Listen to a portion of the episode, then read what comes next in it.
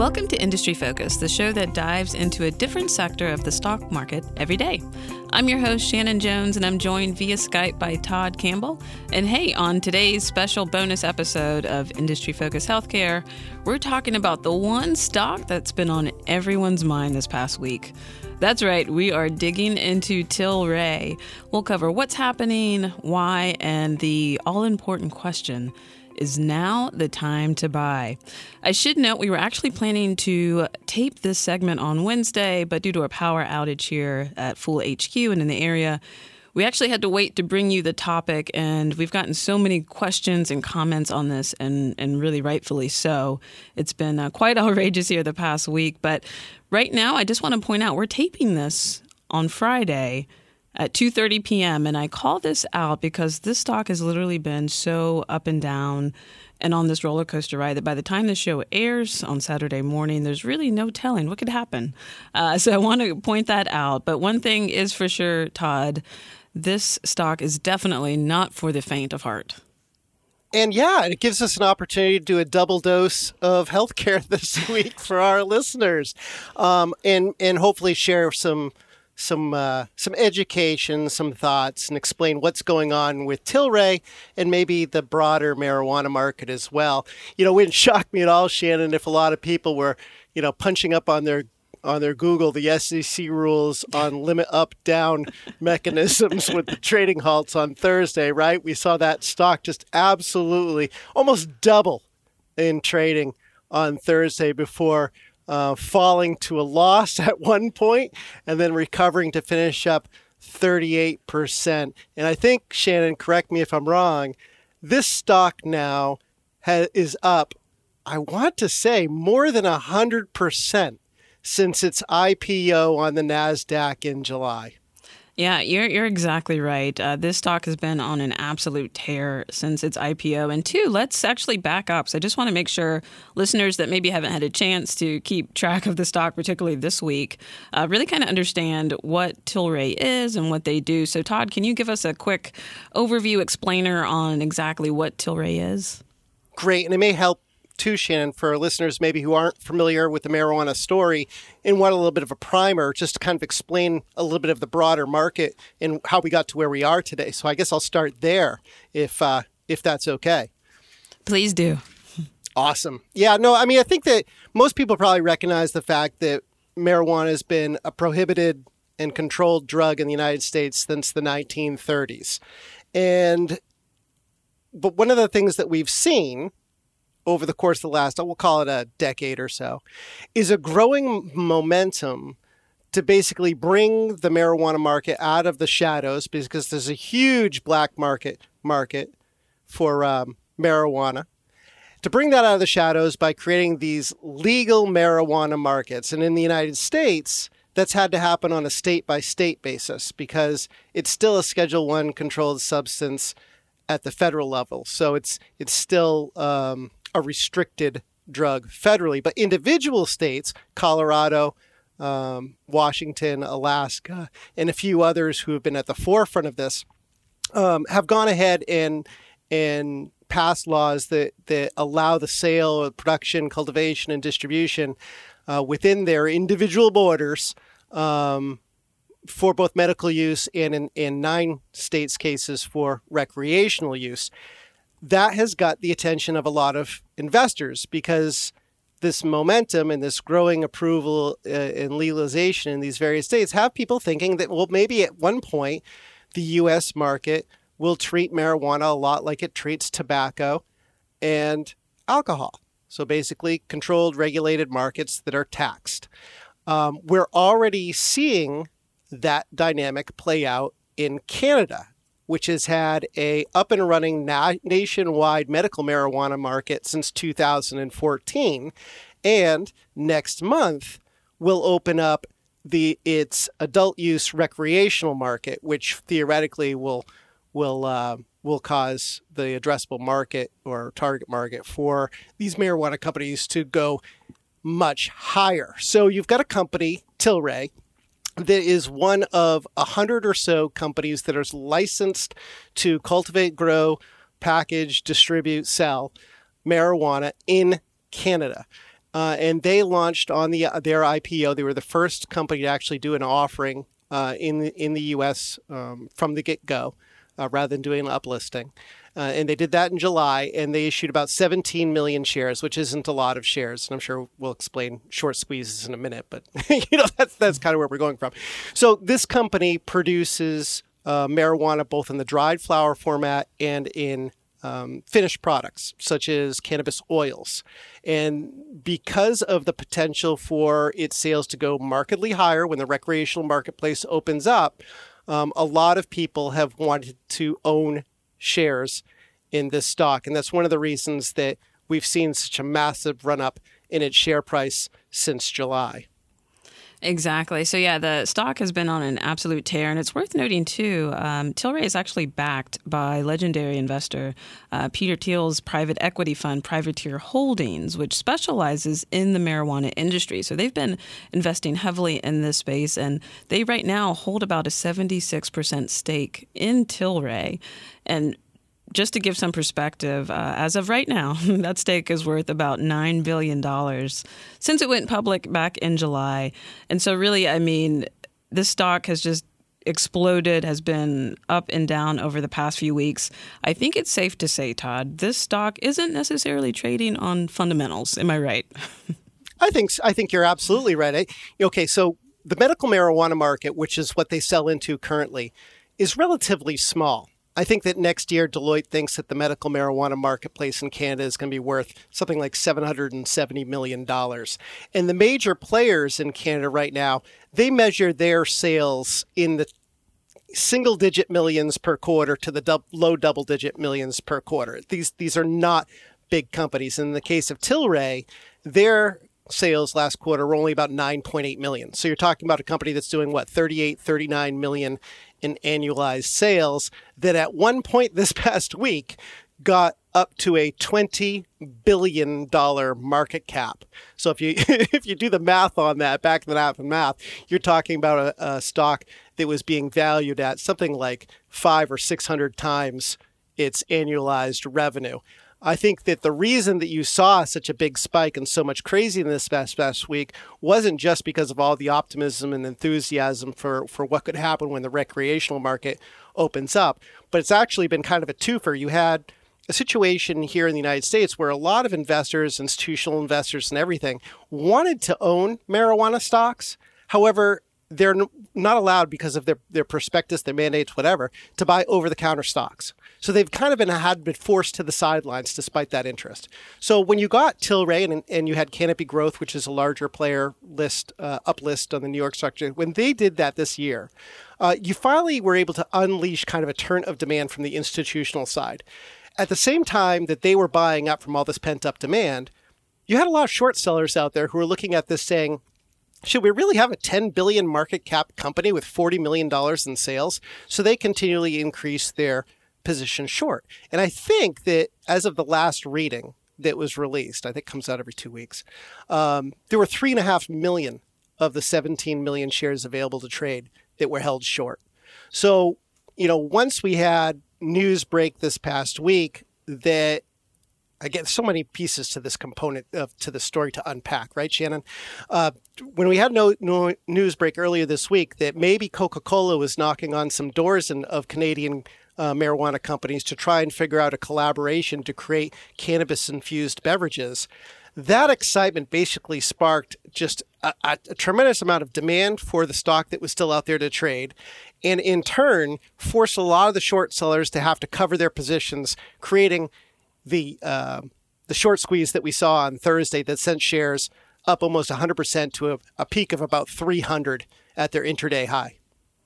Yeah, and it's not to say that that it's all been uh, for naught. I mean, one of the other stories that came out this week was in reference to the DEA, the U.S. Drug Enforcement Agency, um, that signed off on Tilray's plans to import um, from Canada into the U.S. to test the effectiveness of their product in what's known as essential tremor. Uh, Todd, what can you tell us about kind of the read throughs of that, not just from a regulatory perspective, but really what that means for the industry too?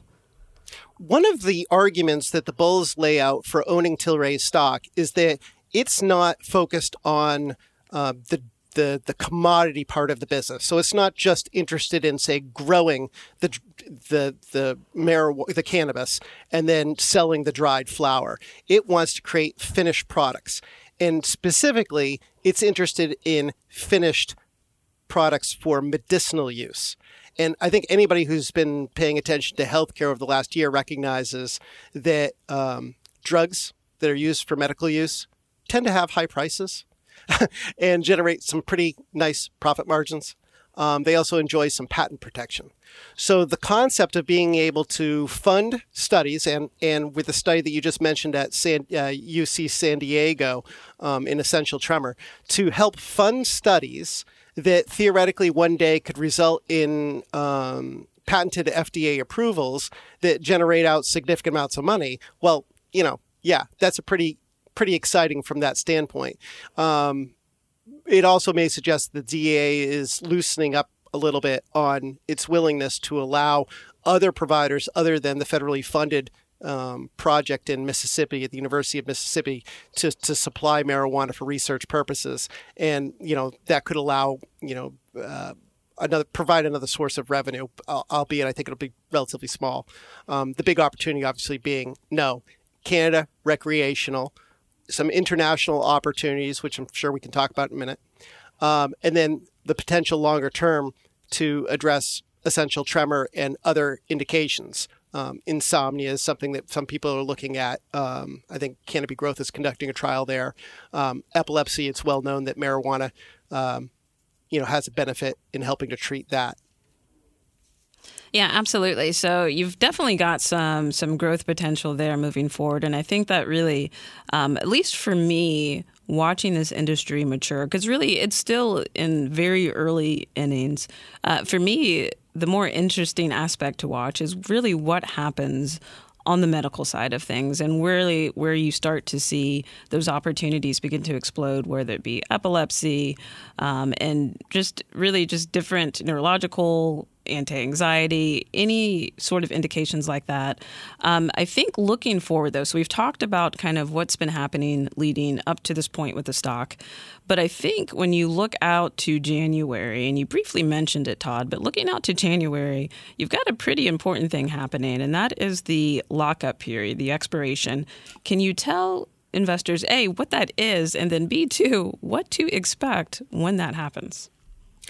Right. So to to to prevent market manipulation, et cetera, um, there's restrictions on insider selling shares. You have to wait a certain period of time after the IPO to be able to go out and sell some of your shares and take some profit off the table from you know um, the shares that you happen to own. This is for insiders. You mentioned that Privateer Holdings uh, was the company that backed Tilray. Uh, you also mentioned that they remain a majority shareholder.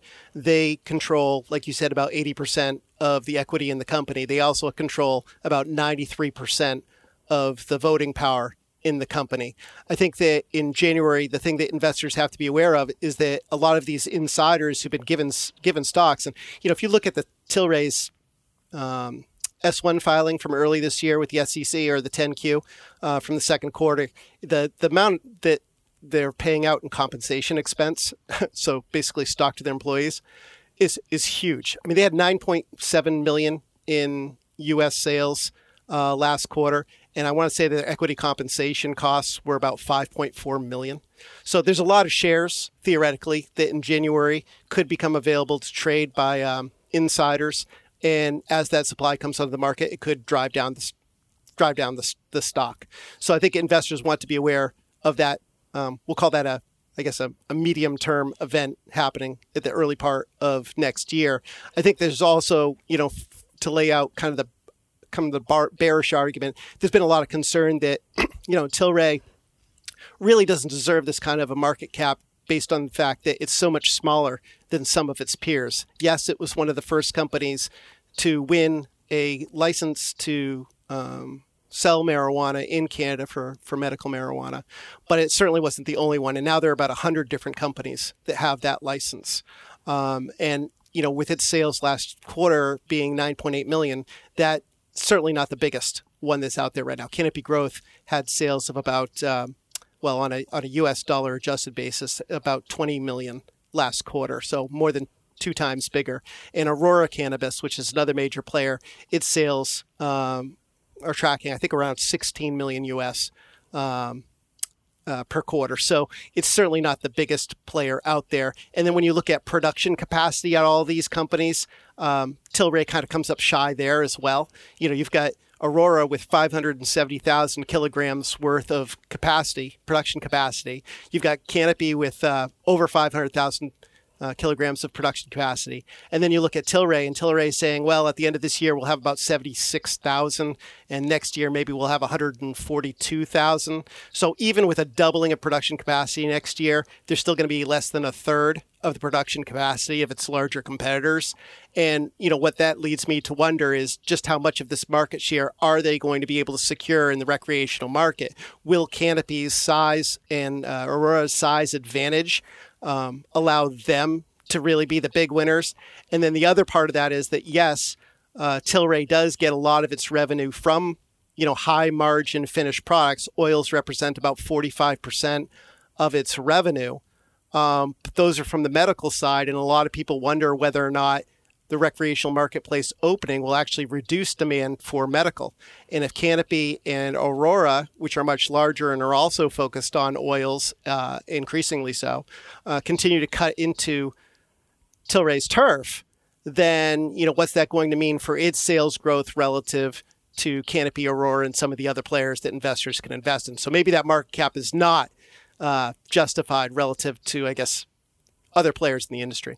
Yeah, very, very well said there, Todd. So I think to get to the number one question that everyone is asking us, whether it's on social media or email, is now the time to buy Tilray?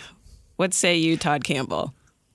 Uh, I would not buy it yet. Um, I think it's a real business. Let's let's get that let's get out there. I think that there's a huge market opportunity here in marijuana, and it's not just necessarily. Again, we're not just talking about the dried flower. Uh, we're talking about for finished goods, walking into uh, retail stores and being able to buy edibles and beverages um, and other finished products like oils and, and things for medical use. Tilray was on CNBC this past week, and that was another reason why the stock surged. Um, and during that conversation, Tilray's CEO, uh, Brendan Kennedy, he said that you know he speculated he speculated he speculated that the the marijuana market for medicinal use could be a hundred billion dollar market someday. He also said shannon that there could be multiple hundred billion dollar marijuana companies in the future. Now don't get me wrong that could happen but we're talking a long time from now. So, yes, there's a real business that Tilray um, is running here, and there's a real big market opportunity for disruption, bringing all of this um, black market sales into these legal recreational markets uh, globally. But you know, it is long to it's a long it's a long term story. I mean, I certainly wouldn't be going out Shannon using margin, right? to buy to buy shares, right? Please you really not. have to take right. You know, I mean, there's just so much that can happen to these stocks in the short term. I remember a few years ago just talking about uh, 3D printing stocks. Real business, real story there, long term transformative disruptive technology. Yet many investors lost a lot of money by getting too aggressive and focusing too much of their portfolio on those 3D printing stocks because they rallied to these fantastic highs. And then, of course, you know, bloodletting occurred and these stocks fell and, and people were left with margin calls or, or unfortunately, many people had, had, uh, had their accounts wiped out. And I worry that we're in a position right now where um, a lot of the, the money that's going into these marijuana stocks is, is short term money. And that short term money is, is, um, is significantly at risk. Um, and and I just would caution everybody and, and people on this who've listened to the show to me talk in the past. Um, I've got a lot of gray hair. I've I've seen a lot of market ups and downs, and you know diversify, diversify, diversify. I think there's a long term growth here, st- growth story here. But I certainly wouldn't be going out and investing any more than ten percent of my money in. Uh, in the industry overall, and I certainly wouldn't be investing more than three percent of my money in any one individual stock. Yeah, absolutely. And Todd, I have to agree with you uh, completely on that. Uh, the business itself looks really solid. Like I said, we're still in the early innings of the marijuana industry. Um, and it'll be really interesting to see what happens, particularly once Canada legalizes adult use uh, and recreational marijuana coming up October the 17th. Um, I'll be really curious to see what happens there in Canada because it'll be a really important read through for the U.S. markets if and when that ever happens. But I'd have to say first, Tilray, very solid business. I think more than anything, though, and really the take home message is from a valuation perspective, the price of this stock has gotten so far detached from the reality and the fundamentals of the business that for your average, everyday, long term investor, it really doesn't make much sense to have a large position of this stock in your portfolio, especially knowing A, what's happened over the past few months, what we know is coming up in the next few months ahead. I think this is one of those situations where it is completely okay and really honestly better to just wait it out on the sidelines because sometimes doing nothing and investing is really doing everything. You're saving yourself not only a headache, but also tons of money in your portfolio. Um, also, to Todd, one last question for the viewers out there. Um, do you think right now, with the volatility surrounding Tilray, that this is a good thing for the marijuana industry as a whole? Is this a bad thing? What are your thoughts on that, too? I think awareness is good. I mean, imagine if somebody knocked on your door and told you that, that to buy um, Budweiser in 19, you know, 30 whatever after prohibition ended, right? I mean, so awareness from an investor standpoint is, is a good thing. Um, it's not a good thing, though, if you go in without doing your due diligence. You have to look through and read these 10 Qs and compare the players and understand the market. Just don't go out because a stock happens to be up 10 or 20 or 30% or down 10 or 20 or 30% and buy uh, shares. Uh, that's way too risky. It's not foolish capital F investing. That's it. You heard it here straight from Todd Campbell. Don't go chasing stocks, especially not marijuana stocks like Tilray. And that's it for this bonus episode of Industry Focus Healthcare. Thanks so much for tuning in. As always, people on the program may have interest in the stocks they talk about, and the Motley Fool may have formal recommendations for or against, so don't buy or sell stocks based solely on what you hear. This show is produced by Austin Morgan. For Todd Campbell, I'm Shannon Jones. Thanks for listening and Fool On.